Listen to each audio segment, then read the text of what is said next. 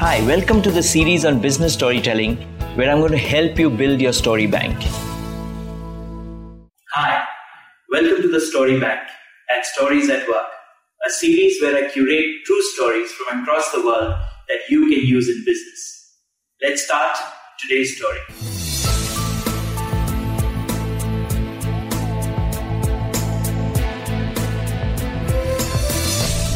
In 1998, December 11th, the Mars Climate Orbiter was launched from Cape Canaveral, Florida.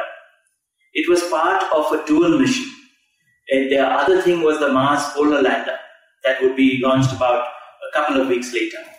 Now, the role of the Mars Climate Orbiter was to study the climate at Mars in the atmosphere and also act as a relay communication relay station for the Mars Polar Lander.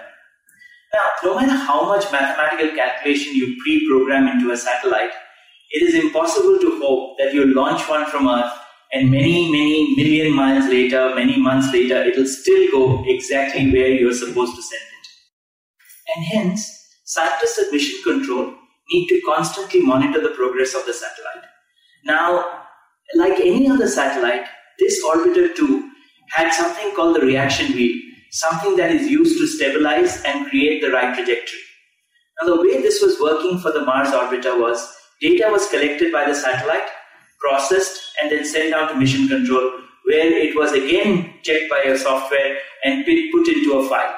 It is this data that scientists used to decide how much of correction in the angular momentum would give the right trajectory. And then they fired the spacecraft's thrusters Every time the thrusters were fired, the resulting change in trajectory was measured by the software in the satellite and on the ground. Now that's where the problem comes in. The two softwares were measuring force with two units of measurement. The software on the satellite, designed by NASA, was measuring in the usual unit of measurement, the metric unit of measurement, which is newtons per second. And the software on the ground was measuring it in the imperial system of pounds per second. And the problem is that one pound per second is equal to 4.45 newtons. So every time the thrusters were fired, the adjustment was lowered by a factor of 4.45. Now, in a long journey of millions of kilometers, these little, little sort of problems can become big ones. In the case of the Mars Climate Orbiter, in its journey of 104 million kilometers and nine months, the thrusters were fired seven times.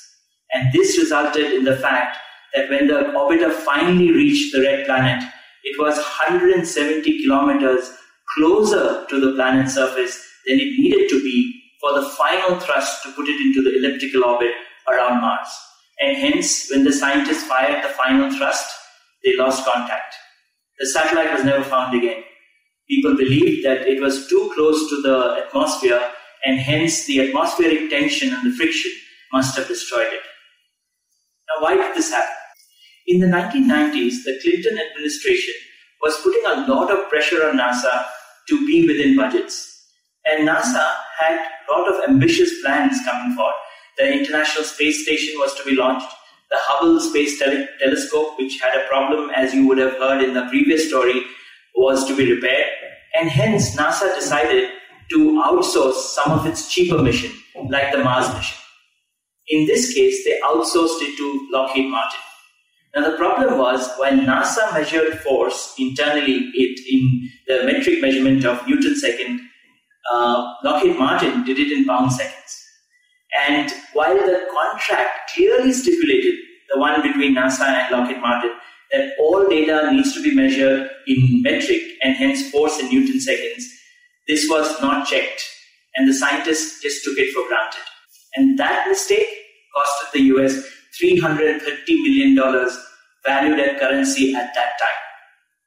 Now, later, when NASA did its investigation, a report that is still downloadable on the internet, they blamed it on communication failure both at NASA and between NASA and its contractor, Lockheed Martin.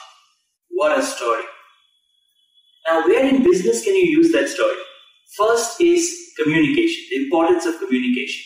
You cannot ever over communicate, so communicate and communicate.